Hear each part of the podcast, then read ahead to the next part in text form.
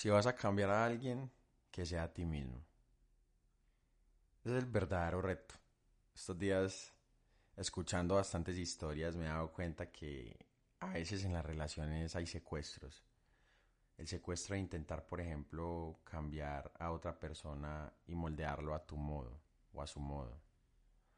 Intentar vernos como salvadores, intentar creernos héroes únicos e irrepetibles en la vida de los demás. Y esto no es un ataque personal a nadie, esto tiene que ver con una idea que a veces encarnamos mal, además, porque la encarnamos para mal, porque nos limita, porque nos hace irresponsables con el otro, porque nos llena de dudas, nos limita y nos distrae.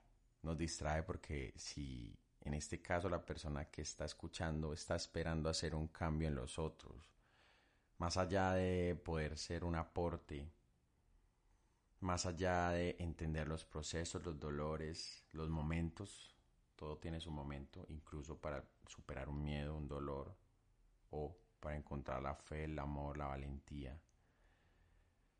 Más allá de eso, uno no hace cambios en nadie, depende de la otra persona. Yo puedo aportar al cambio, pero jamás podría hacer el cambio, que implica un dolor, interiorizar, ver el proceso, ir adentro, verme en otros, apagar las llamas del miedo, de la zozobra, del sufrimiento, entender el dolor como una escuela, amarme sin límites, y eso solo lo puedo hacer yo, ¿sí? Yo puedo recibir el amor de las personas, pero si lo quiero dar, también tengo que empezar a amarme a mí primero. Entonces creo que intentar hacer cambios en los demás como las frases que escucha, como espere que yo sé que él va a cambiar. Además de ser una posición de esperanza, o sea, que quita la acción, que inmoviliza, es como preguntarse, una pregunta que no sirve para nada, es ¿por qué me pasan estas cosas? O sea, sácala de tu lenguaje y si la vas a incluir, que sea de 99 a 1, simplemente para recordar que no, se, pues, que no vale la pena preguntarse, porque tiende a la inacción, más bien es cómo cambio esta situación y qué es lo que me está escogiendo. Y en el movimiento, o sea, en la fe diferente, totalmente diferente en realidad a la esperanza, que la esperanza aquieta la fe, moviliza. Empiezas a encontrar muchas respuestas. Entonces, si quieres cambiar a alguien o si eres la persona que intenta cambiarse, incluso en uno mismo, ahora hablemos de nosotros, todo tiene su momento, su proceso y su espacio. Yo no puedo cambiar cosas de mí que todavía no estoy listo para cambiar. Todo tiene su momento. ¿Quién escogió eso? No sé.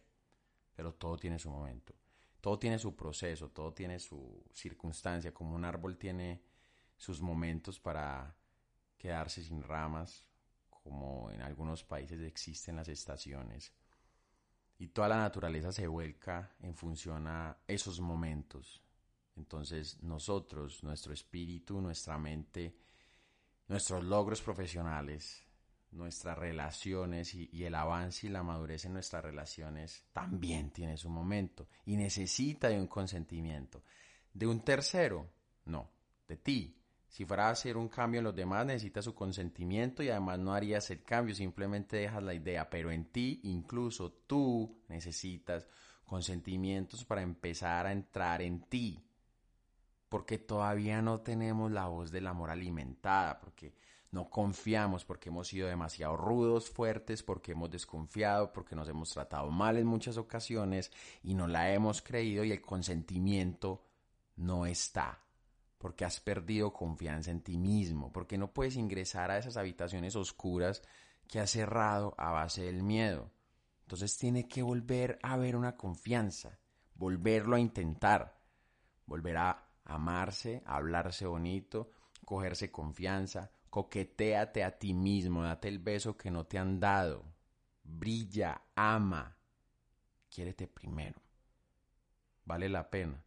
Empiezas a coger confianza y los dolores incluso se pueden em, empezar a hacer más suaves, trabajables, pues, o al menos encontrarlos. Y ahí, cuando todo brilla, cuando hay confianza, la opinión de los demás no importa. Nada importa, solo importas tú. y lo que a ti te pasa y lo que a ti te escoge y a lo que viniste a aprender y a desaprender. Ahí adentro, donde las voces reales de la desconfianza sí gritan, le gritan al amor, allá adentro, es la verdadera batalla, no afuera. Diciendo yo no soy capaz, yo no puedo, a mí por qué me pasan estas cosas, no entiendo qué hice mal, eh, mm, no puedo, soy tonto, me da miedo. No, acaba con eso no es consejo. Acaba con eso ya. De verdad. No queda de otra que empezar a hacerse totalmente fuerte y hallarse en amor. Vulnerable. Vulnerable, como dicen. Vulnerable en amor. ¿Quiere llorar? Llore. Vale la pena. Porque es una manera de incluso comunicarte contigo mismo, del interior al exterior, físico, fisiológico, no negarse a sentir. Si pudiera dejar algo aquí, en estos cortos podcasts que estoy grabando hoy, saluditos a la gente que me acompaña hasta aquí, hasta el final. Estoy en esto de meditar, estaba meditando, acabo de grabar otro. Salí bien librado. Creo que vale la pena, vale la pena agudizar el oído del amor en nosotros, quitar las barreras, encontrar las formas que a nadie le pertenecen, no intentar hacer cambios en los demás. Yo no puedo cambiarte. Nadie puede cambiarte. Ay, alguien me cambió, no. Te dieron los motivos para que lo hicieras. Fueron motivos los que despertaron un proceso que ahora llamas cambio. Eso es diferente. Pero aquí y allá nadie te cambia. Nadie me cambia. Tal persona me cambió, no. Fueron los motivos y fue lo que usted permitió que cambiara. Nadie está para cambiarnos, solo nosotros mismos. Nosotros como seres creadores creamos el cambio en nosotros. Nadie nos cambia. Y es una popular opinion, muchas personas, porque eso es además algo que, que se repite mucho, tal persona me cambió, ¿no? El, quien permite los cambios es uno, por eso incluso uno intentar cambiar al otro es imposible. O sea, permitir ese cambio, hay que entrar a otro lugar. Ese es ese momento de intimidad con el otro u otros.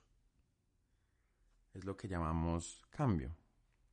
Entonces, sí, estos días de, de meditar, de que grabo así, desprovisto de todo, Simplemente prendo el micrófono y, me tiro a, hablar un rato.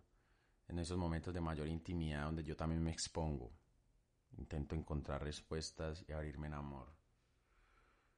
Creo que vale mucho la pena empezar a hacerse conscientes del movimiento que hay dentro y de la quietud también y que todo es un proceso y que nuestro proceso es único, irrepetible y hermoso y que no, no vale la pena invertir energías en los demás cuando todavía hace falta que invirtamos en nosotros. Ese consentimiento está en nosotros y para poder tenerlo no queda de otra que empezarnos a amar otra vez, a hablarnos bonito, a entendernos em, como un privilegio.